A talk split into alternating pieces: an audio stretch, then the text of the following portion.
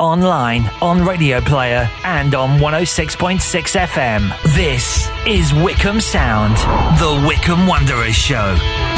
Welcome to the first Wycombe Wanderer show of 2021. It's also the first in Tier 4 Lockdown 3, meaning it's the first show that we've not done together. But we, we, we are separate. Uh, but It's going to be very exciting, though, and you're not going to notice any difference other than the fact that we've referred to it right at the beginning. Bob is talking to us from Wooburn Green. I'm in Wycombe, and uh, we have a, a fantastic action packed hour planned for you. We do indeed. Uh, we are going to hear from Gareth Ainsworth after the Cardiff City win, which does seem like a while ago now, but we haven't had a show since then, so we thought that it was important to bring you his reaction uh, to a win. We're also going to be hearing from Ryan Tafazolli after that game as well. And the Middlesbrough game, reaction from Gareth uh, as well. It was unfortunate in that uh, we didn't pick up the three points, but very exciting to score first in that and the Cardiff games.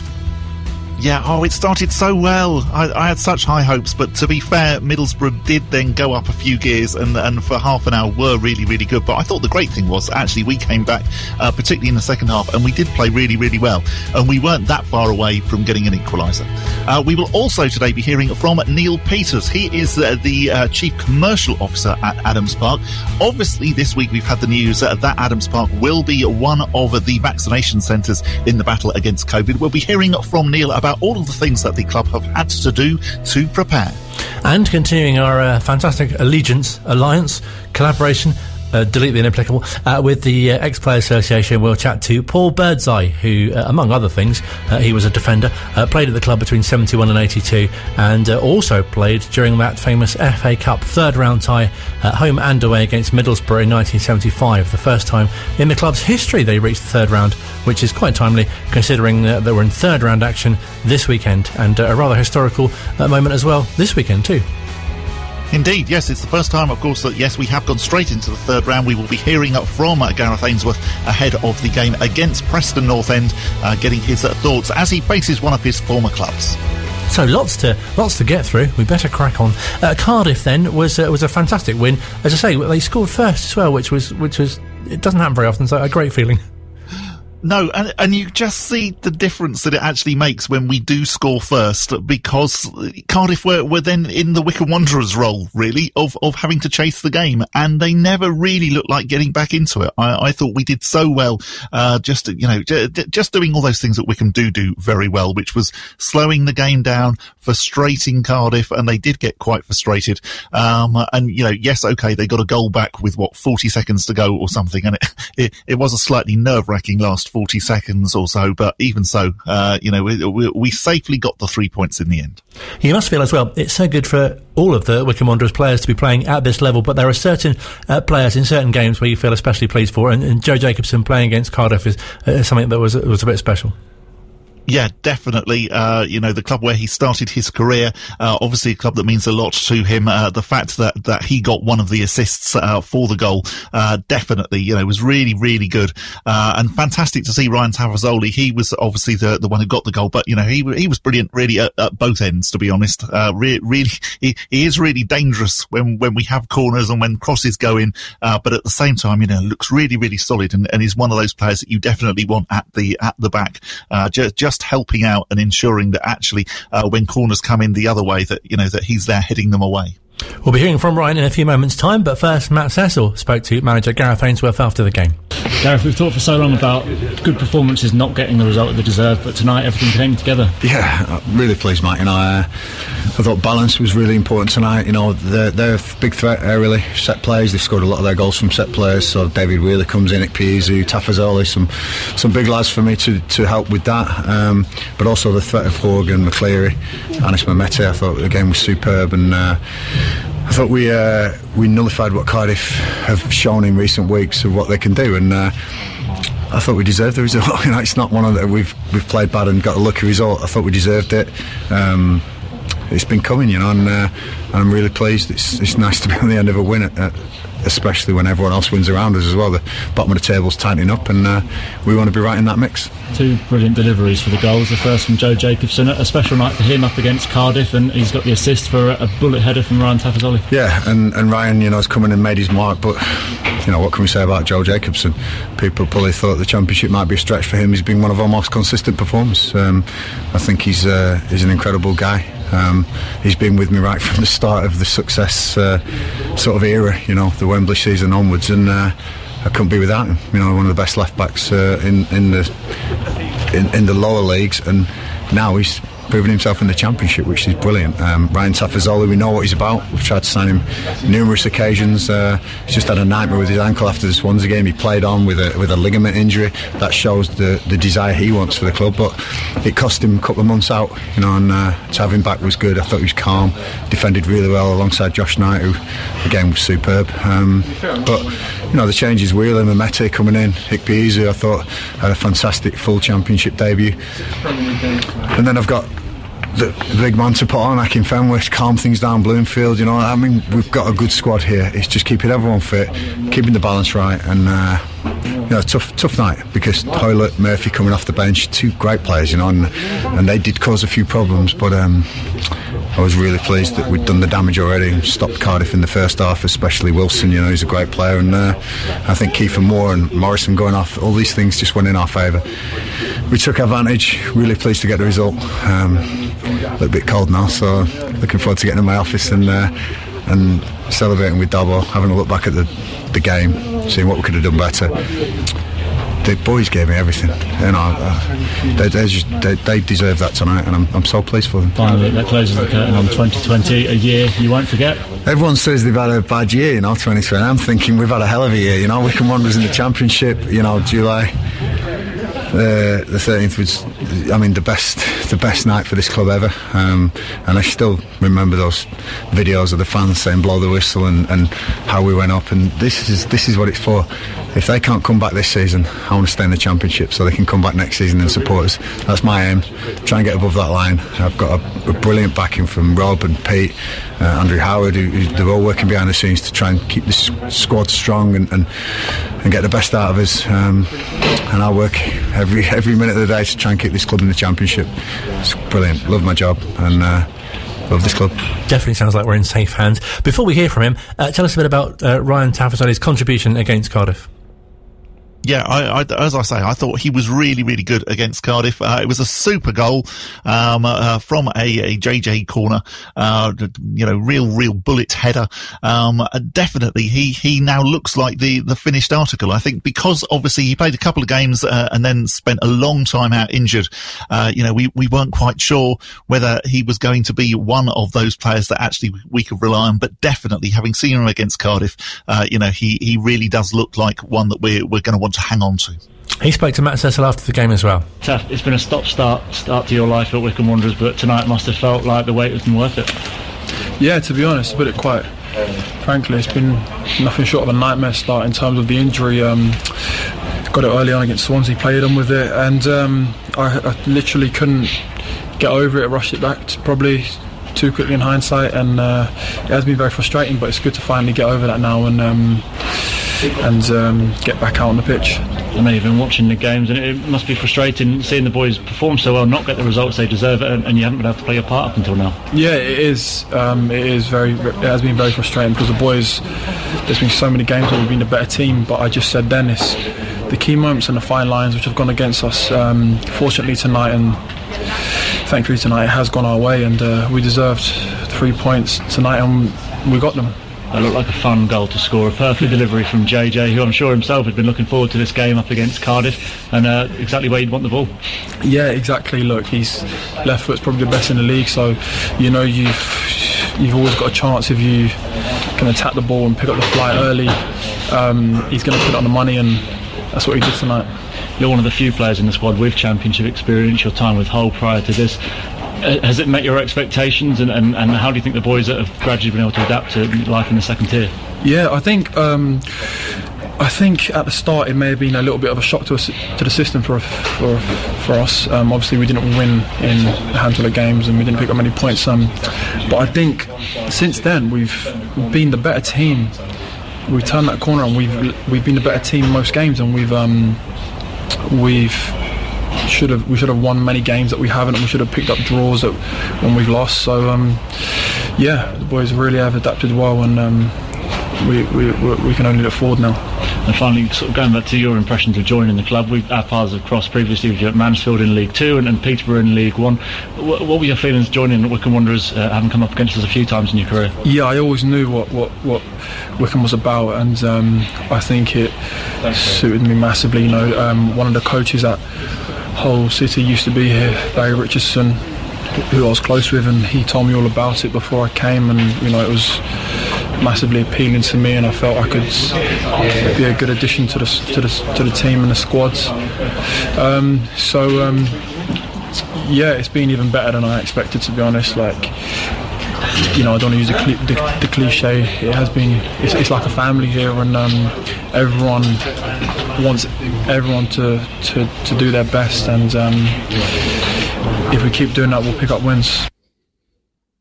Ryan Tafazolli speaking after the win against Cardiff. Then on Saturday, we faced Middlesbrough at Adams Park. Unfortunately, going down 3-1. Uh, we did manage to score first. Uh, Gareth spoke to Matt Cecil after the game. Gareth, that's the midway point in the season, and a, a disappointing result to reflect on today. But overall, you know your side are competitive in this division and, can stay up. Yeah, do you know? Uh, I'm looking back and I'm I'm I'm counting on one hand the times when I've been disappointed. I'm disappointed today. We're second best uh, in a lot of challenges and, and set plays and, and you know in the game it wasn't flowing, passing great moves that ripped us apart. It's two set plays and a giveaway in midfield. You know, but they put pressure on you to get those set plays. They put pressure on you to give that ball away in midfield, and that's. Uh, that's Neil Warnock's side, you know. It's, he's got them really organised, working so hard, and and we're very similar, but they were better. They're, they're, they're, a big club, you know. And, and look at Wycombe, uh, sorry, Middlesbrough last year and Middlesbrough this year.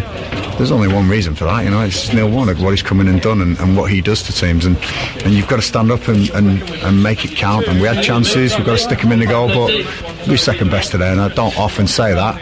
But um, I'll take that on the chin. I'm not going to try and dress it up and, and talk about how we could have we could have got something. We, we could have made our chances count, you know.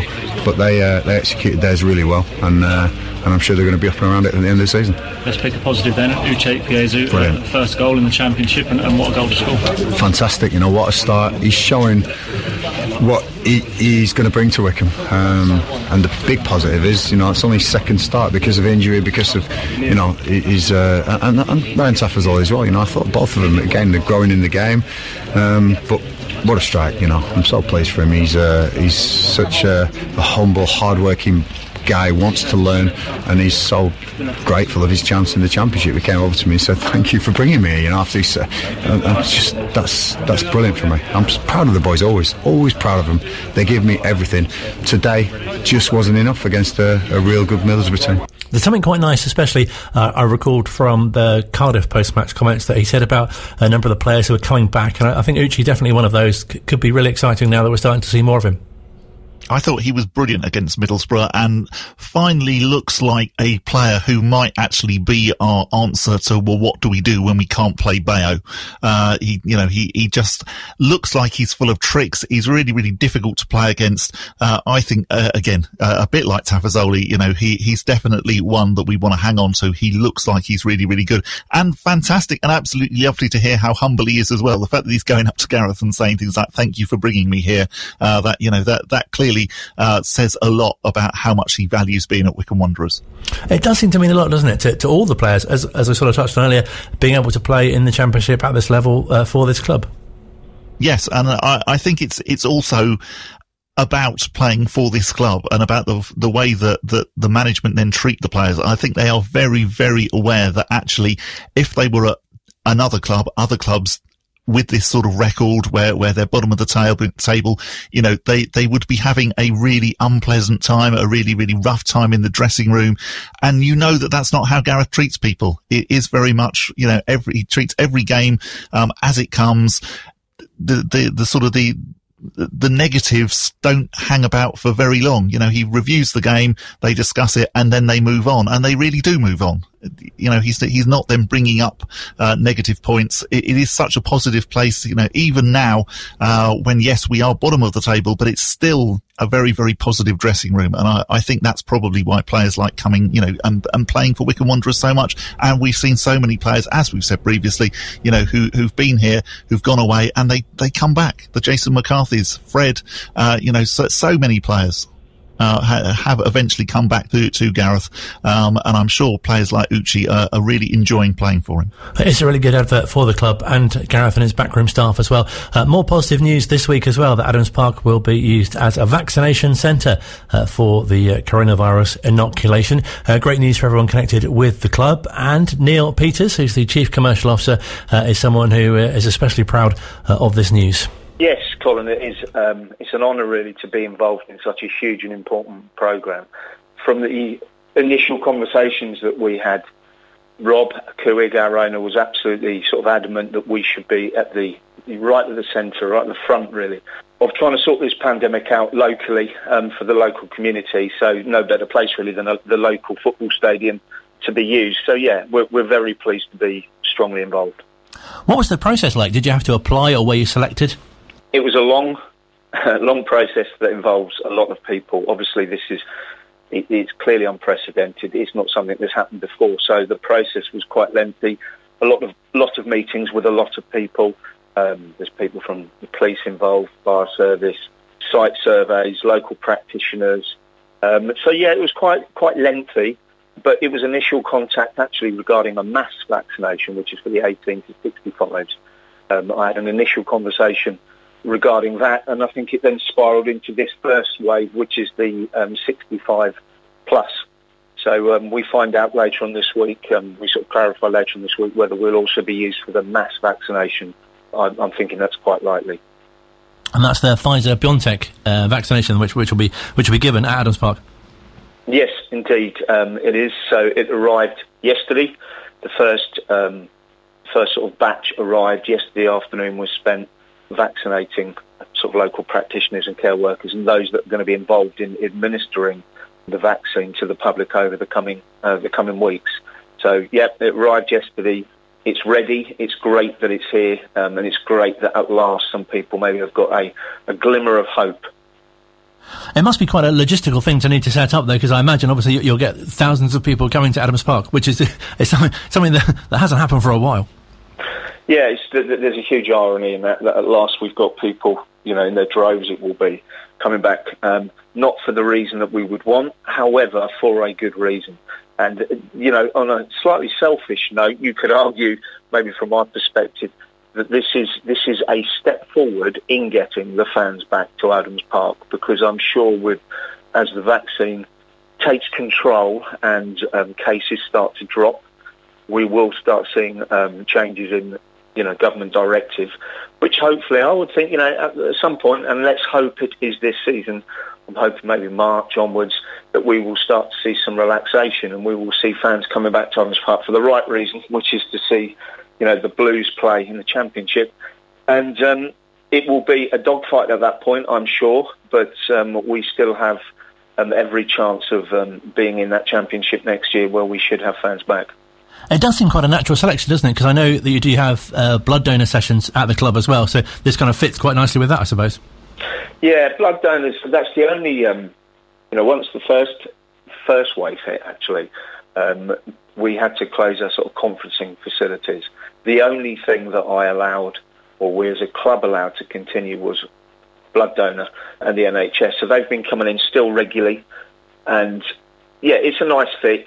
It's it's a good location. It's kind of out of the way. It has a large car park, which is therefore easy to um, easy to position people. And it, the whole thing you is about logistical um, nightmare. Really, it is. You clearly can't just have a load of people turning up, wandering around. So there's stewards in the car park that will be making sure. I think patients or, or uh, people are going in in groups of 20. They've all got to be signed in. They've got to read some documentation. Um, obviously have the vaccine. Then they've got to sit for 15 minutes um, effectively supervised before they can leave the premises. So it will just be one long sort of treadmill process, really, that has to be very, very carefully managed. But we've got the right spaces, we've got the right access and egress. So um, everybody that's come down to do the site surveys are very, very pleased with it. It's now just a case of um, let's crack on and let's make a difference to our community in the UK. Obviously, this isn't the reason for it, but you, you, imagine it might be quite a nice opportunity as well for people who, who, are coming to the ground to think, oh, look, there's a Championship football club here. We should come here again. Um, that hadn't even dawned on me, Colin. No, obviously, listen, we love to have people down at Adams Park. The fact is, we are at the end of a you know cul-de-sac um, sort of trading estate. Therefore, nobody ever drives past Adams Park. So I'm very aware that the only people that know where Adams Park is uh, uh, is because they've been there before. There are going to be waves of people coming to Adams Park that have never been to the football stadium before. And although, as we say, they're not coming for the reason that we would like, let's let's hope that some of those people in the coming months um, and for the next few months and seasons and years, um, this might be their first introduction to a club that they then become affiliated with. So yeah, it's good to it's good to be on the map. It's good to have you know thousands, and it will be thousands of people over the next few months, uh, possibly a year. It's good to have people knowing where we are. Um, you know, putting us, us on the map, and let's hope we see them return for the right reasons. It might be hard to say, but how big an impact would you say the, the coronavirus has had on the club commercially? Obviously, you, have not you've not had the huge crowds on a match day that you'd, you'd have liked. Um, huge, yeah, absolutely huge. Uh, I, I actually lifelong fan, worked for the club before, but I started at the beginning of March. So I, I started as chief commercial officer. I was there for a couple of weeks, and then the pandemic hit, and everybody was furloughed, by myself and, and a couple of others it's had a huge commercial impact. Um, most notably, as you say, that the fans not coming in. So, number one, um, we're not able to sell tickets. Number two, as you will know, when people turn up for a football match, they buy a beer, a burger, a shirt.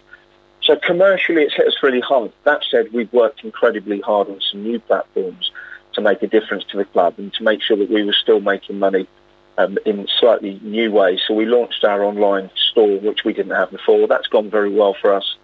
We've done numerous things. We, we added the Wanderers Wall, which is where people can buy a tile and have it, have it personalised, um, and that's gone up in the car park. It, it's fair to say promotion helped us um, a little secure some bigger deals.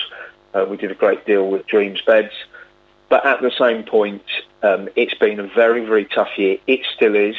Um, we are now obviously um, still looking at how we can bring money in for the rest of the year. We need to secure finances for the club. It's been it's been a tough one for the owners who really signed up their 75% maybe a month before the pandemic hit.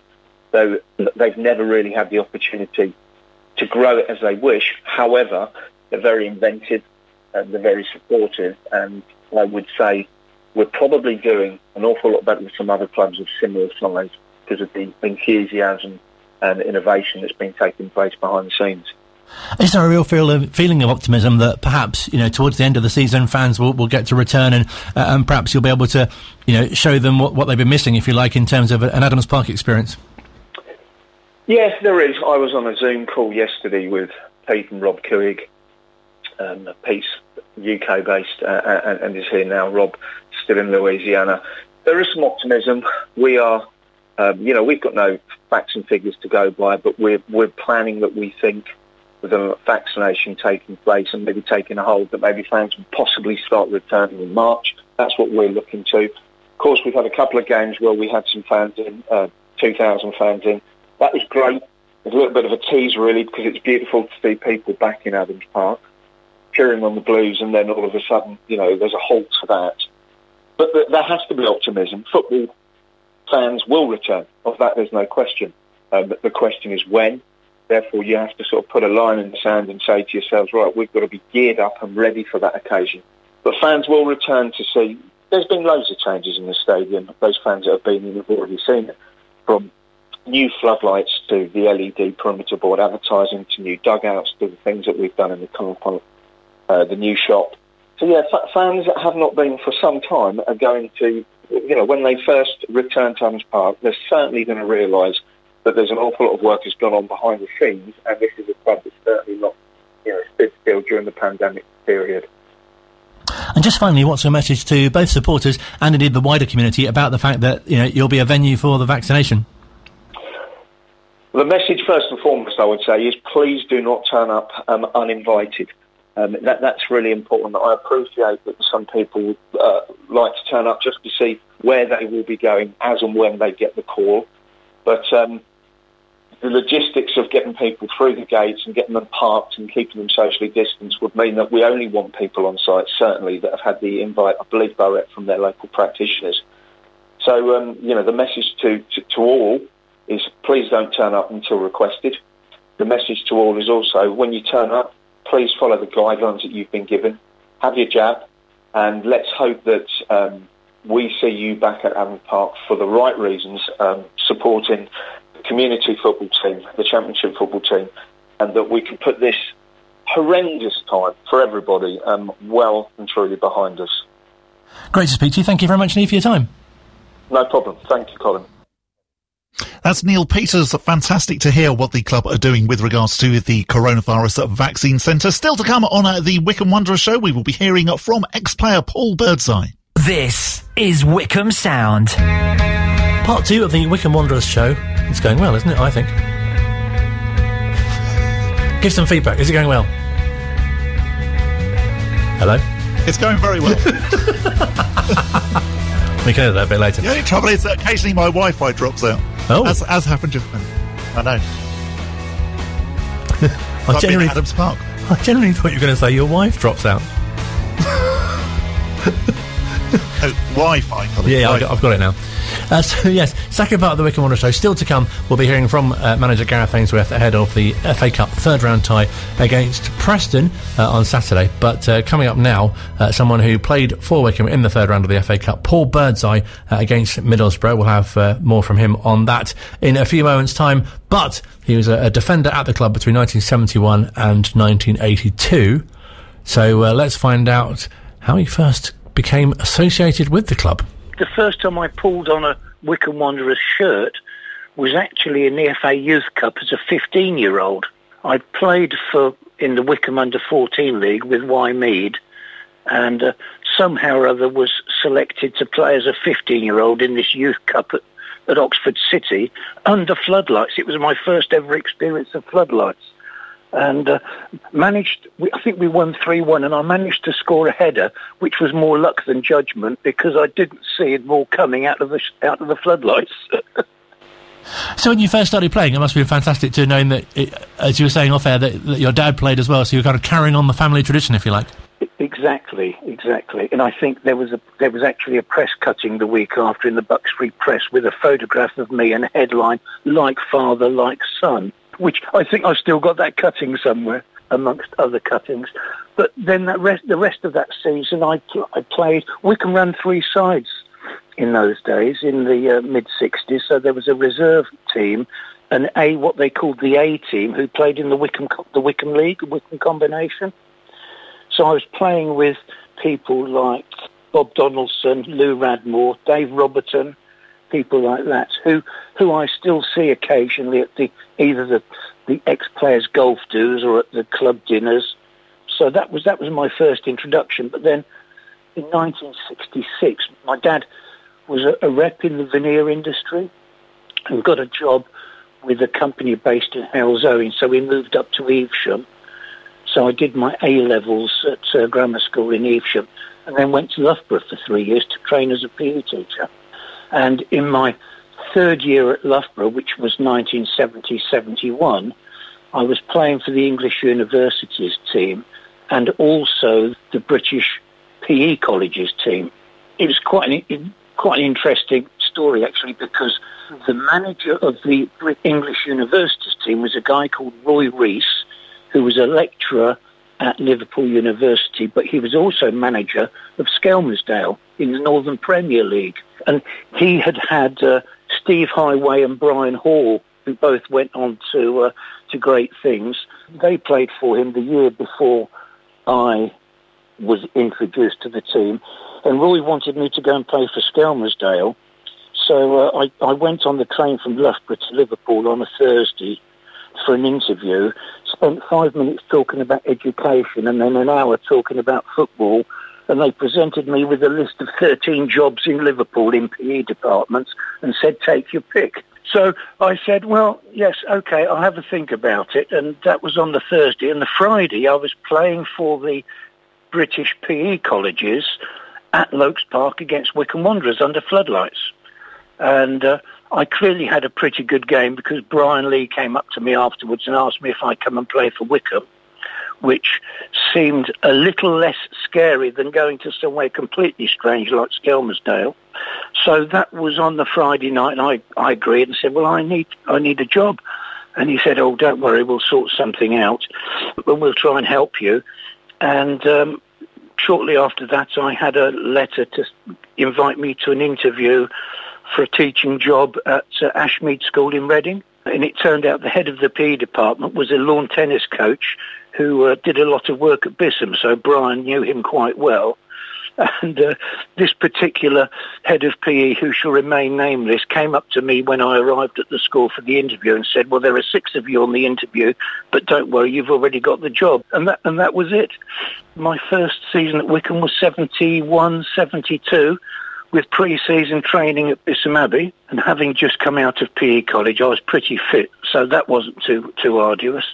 And the very first league game was at home to, I think it was Bromley, and um, I scored the first league goal of the season with a diving header from a Ted Powell free kick, and we went on to win the league that year, which was great. I think we were at Aveley in the Amateur Cup early in the new year, so that would have been 1972, and um, I fractured my shin making a last-ditch tackle and uh, hardly played for the rest of the season and miss, missed out on our Amateur Cup semi-final at uh, Griffin Park at Brentford when uh, we lost 2-1 to Brentford. But the upside of it was that uh, on the Easter Monday we were in the Berks and Bucks Cup final at Maidenhead and I met my wife who is still my wife. what, what a fateful day that turned out to be. Well, I know, awful. She's just walked into the room. I've never, I've never got over the shock, Colin. You've been paying for it ever since. Oh, and she's she says she's never got over the surname. it must have been such a fantastic feeling as well, though, to to be playing for the club that you, you followed as a youngster in the, in the town that you grew up in, and obviously that your oh. dad played for as well.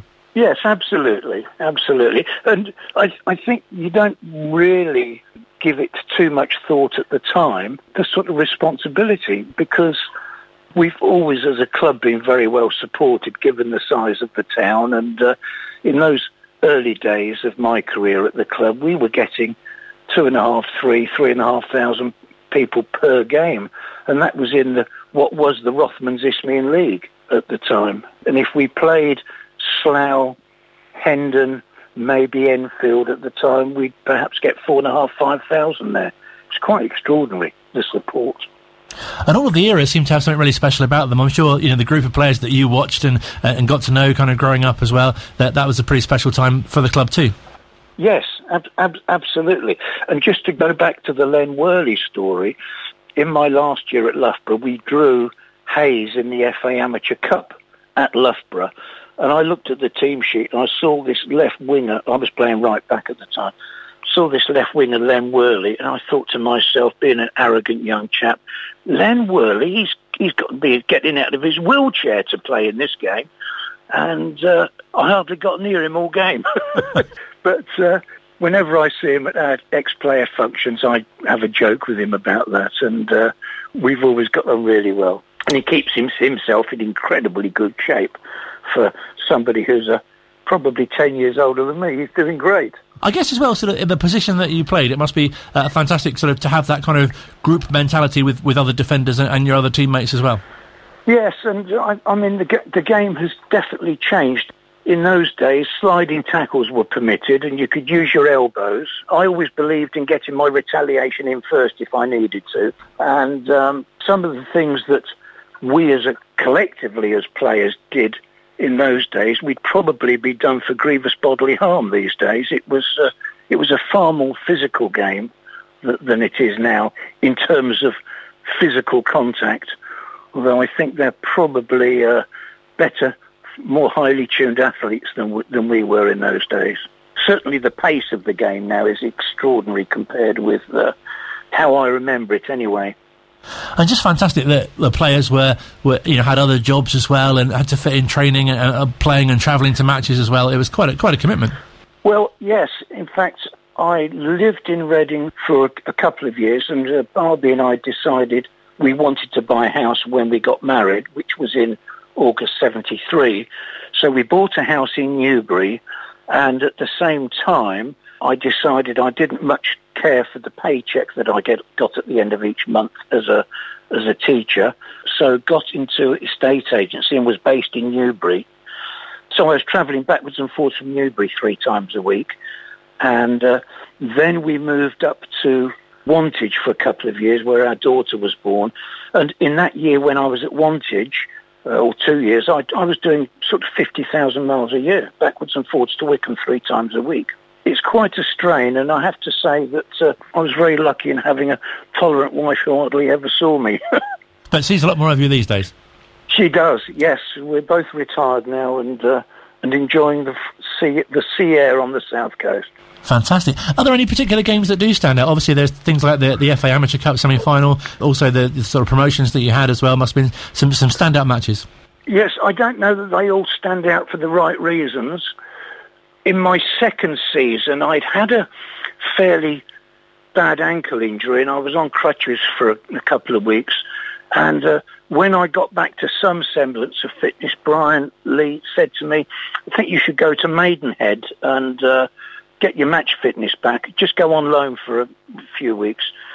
My first game was at Maidenhead under floodlights on a Tuesday night against Southall, and they had a very tricky little winger who twice got the ball and uh, and went past me like I wasn't there.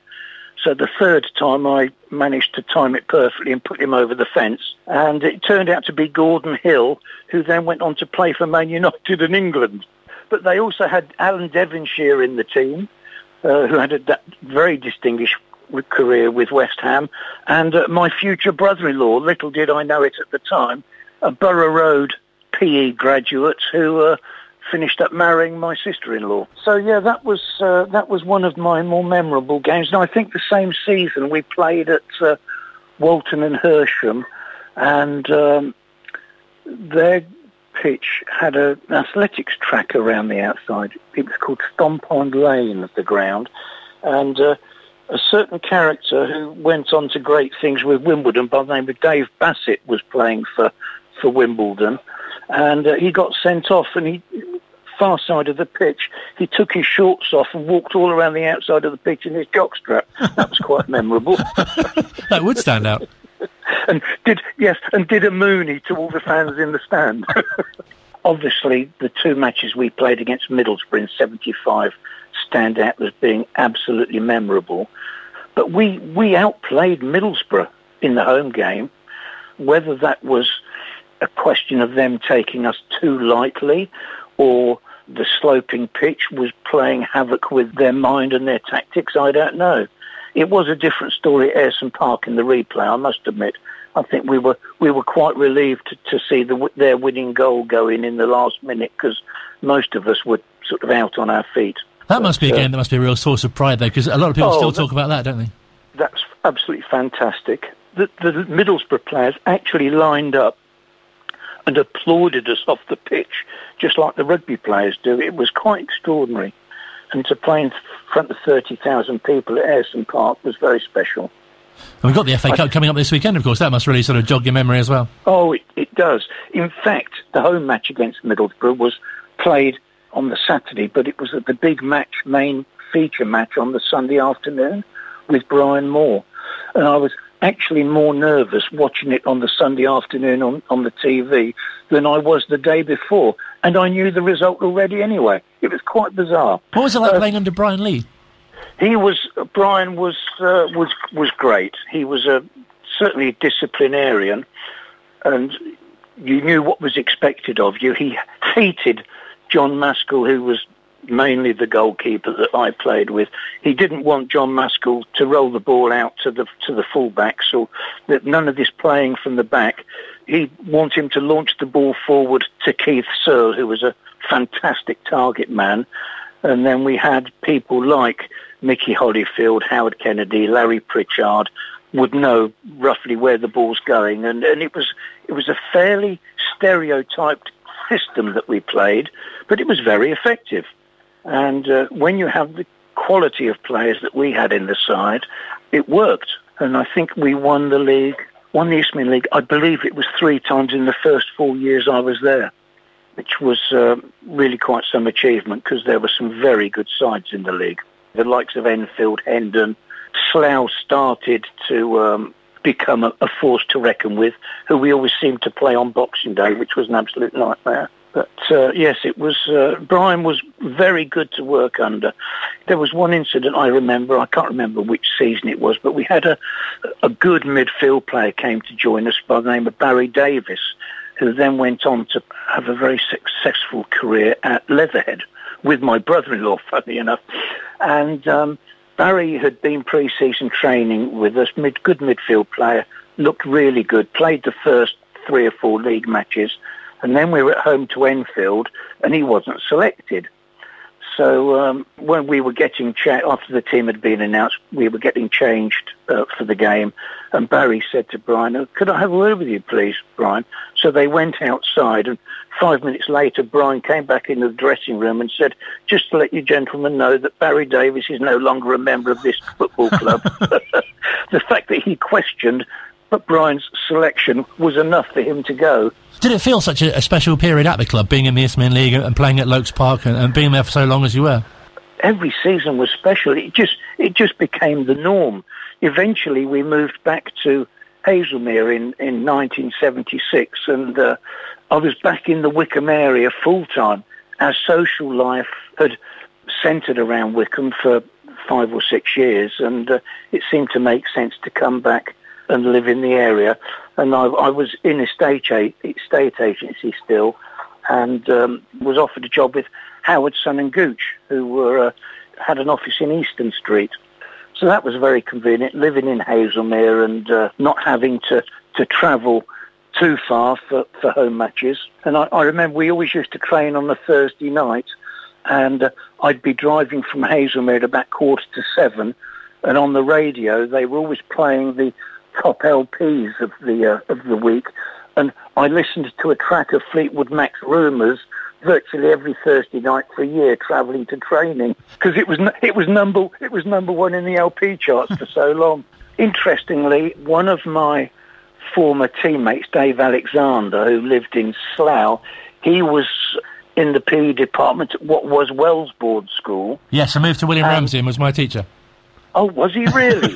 okay. Well, I helped coach the Wycombe Schools team with Dave Alexander. Oh, wow. Although I gave up teaching after five terms, I still had that uh, desire to be involved with coaching at some level. So it was um, the uh, Apache Cubs in in Marlow. It was the Wycombe schools under 10s, under 11s, right up to under 14s, I think. Marlow Park Cricket Club. I coached the youngsters there. And uh, then when I retired from, from football, I got involved in rugby coaching. And I coached my son's age group from under eights right through to uh, Bucks under 21s and loved every moment of it. So it's great that you're at the club for, for 11 years. What, what kind of happened to you after that, if you like? Um, well, in my last season, which was the 82-83 season, Mike Keen was manager and uh, Alan Davis was assistant manager, who I had played with incidentally at Wymead in the under 14 league. And Mike was was a lovely, gentle character who I don't think was particularly good with budgets. He had to shed one or two personnel. John Maskell had had retired from, from playing and had gone to Oxford City as manager, and he asked me if I would be interested in going and playing for Oxford. So uh, Mike Keen and myself came to an agreement, and I left Wycombe, I can't remember when, but it was probably October stroke November in 1982, and uh, spent the rest of that season at Oxford City in the uh, in the next division down of the Isthmian League. There were three of us playing from the Wycombe area. Dave Alexander, who lived in Slough, a local player, John Watts who'd played for various local teams, and myself. So we used to meet at what used to be the Crest Hotel, which is now the Holiday Inn at Handy Cross. I was uh, now a junior partner in an estate agency in, in Marlow and lived in Marlow. So I had a company car, so we'd meet at the Crest Hotel, jump in the car, I'd fly up the motorway at goodness knows what speed, and we, the three of us, were invariably the first three to get there for training or matches, and we're invariably the last three to leave as well. We had a really good season. I enjoyed my, my time very much there at Oxford City, and uh, was pre-season training for the next season when I had decided to leave the estate agency. Well, I didn't leave the estate agency profession. I left the company I was with. They'd been bought by Lloyd's Bank, and uh, instead of being in charge of an office running the show, hiring and firing, I was having to fill in a form in triplicate just to get a typewriter ribbon. So I, I'd had enough of that, and uh, and coincidentally at the same time, there was a vacancy for the commercial manager's job at Wycombe because the then commercial manager, Mike Phillips, went to Southampton as their commercial manager. So I had an interview with Brian and Ivor Beeks, and I was commercial manager at Wycombe for four years.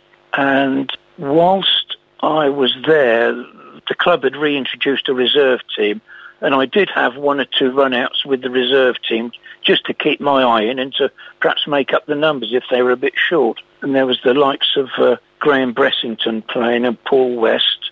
A lot of the local younger players were, were in the. So that, that was kind of a fun time. But um, then I really did miss the buzz of the property market. So I then, after four years at the club, as commercial manager, I set up my own business with a uh, with a business partner. We set up a relocation business acting for uh, corporate clients uh, who were moving staff into the UK, which was very helpful because with a teaching background, I was able to help with not only the housing side of things, but also the education side, um, finding suitable schools for the kids and things like that.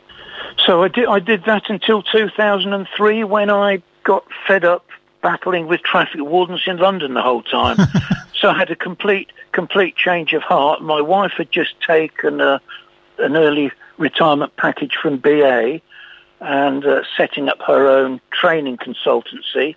And I, we decided that I was going to, well, we were going to go to France. I bought some properties in France and spent three years in France developing them. That was 2003 to 2006, and then came back, and to be honest, I haven't done very much since then, Colin. oh, sounds very civilised. I've done some property development over here. I have a friend in Bourne End who, uh, with him, we've bought two or three properties and developed them and uh, potted around. He's got a he's got his own business, and I occasionally come back up to the Wycombe area or Marlow area and uh, help him with a bit of painting and decorating just to keep my eye in. But uh, to all intents and I sent yes, well, my wife just come in again and said I sent her out to work full time and I potted around. but you must look back so fondly on your on your time at the club, and also, as you say, with the with the sort of the help, if you like, of the the ex players association as well. You can sort of keep that going. I had a wonderful career at the club, and I I don't regret any of my time there. Met some great characters, worked with some uh, some wonderful people, and it will always have a place in my heart. And uh, having said earlier that my father passed away three years ago today, I took my mother to see him in the in the funeral directors, and he looked absolutely magnificent wearing his ex-player's tie, which was very special to him. He, Dad was one of the first members of the ex-players association to be awarded a lifetime membership which unfortunately didn't last very long. But uh, he was very proud of his association with the club and always used to come and watch the games when I was playing. He passed away. Yeah, he was he was 98 years old, so he'd have been 101 now. Wow. Well, it's been fantastic to speak to you. Thank you so much for your time. You're very welcome, Colin. It's been a pleasure, Thank you so much to Paul Birdseye uh, and a nice appearance from his wife as well. Uh, and many thanks to the Ex Players Association as well for arranging so many interviews on the Wycombe Wanderers show. Um, earlier on today, Colin spoke to Gareth Ainsworth. Of course, we have now played 23 games, so that means that we are exactly halfway through the season. Uh, and Colin got Gareth's half-term report things have gone pretty pretty much as we thought they might, but the, the referees' decisions and maybe just a goal scorer short of uh, having, you know, a decent amount of points at the uh, at the halfway point. I really, you know, I'm not one to keep going on about some decisions, but we've looked back and and we think we've like six or seven points that really have been taken off us for for, for poor decisions, you know. And, and you can everyone everyone will be able to say this, but we feel really aggrieved on some of them, you know, and uh, and had some feedback from the referees association saying that obviously there's been a couple of errors there, but um, you know, we can't hide the fact as well that we haven't scored enough goals, and, and so that's something I want to I want to look at. You know, we always were going to be this team in the championship that people were like, "What the hell are Wycombe Wanderers doing in the Championship?" and uh, and surely we can beat them. And uh, I think we've surprised a few. I think we've been super competitive in games. Uh, like I say, just sticking it in the back of the net at times has been just just shy of that. And uh, and if we can get that going in the second half of the season, I think we'll have a real go at survival in this league. And uh, and I've got some great backing from the chairman, Rob Couhig, and, and Pete Couhig. You know, already we've brought Admiral Muskwe in from uh, Leicester. We're trying to get a couple more in in the January window, and uh, hopefully we can we can be strong for the second half of the season. Yes, tell us about Admiral and what, what you like about him. I know you've got some great generals now, an Admiral as well. Yeah, oh, nice, nice one. Uh, yeah, we, we definitely have. And uh, Addy is uh, he's a goal scorer. You know, he scores goals in that area where I think we've been lacking, which is between the posts and you know penalty spot inwards. You know, we we don't seem to score enough goals in those positions. We score from outside the box, we score from from wider positions or headers from corners. But those scrappy little goals that somebody's just there instinctively in the right place at the right time Admiral's got that, you know, and and, uh, and I've seen his uh, plenty of footage. He comes on a big recommendation from a few people, and I think the game will suit him at this level. He's uh, he's got he's obviously learning still, and, and our loans we can't go and get you know a Man United first team player or a, or a, or even a, a Norwich City first team player and bring him in because financially it's just crippling for clubs, you know. So what we have to do is we have to develop, uh, and that's the same as Eberechi Eze, who's now ripping it up in the Premier League, and and uh, Alfie Mawson again, who went on to fantastic things. You know,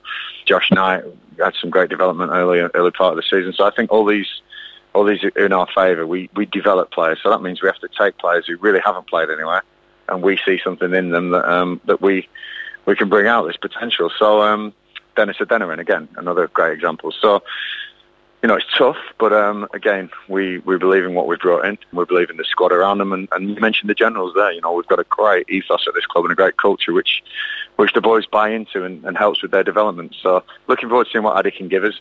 But he won't be the, the last one. There'll hopefully be a couple more coming in in January at least, and uh, and we'll see where we where we end up.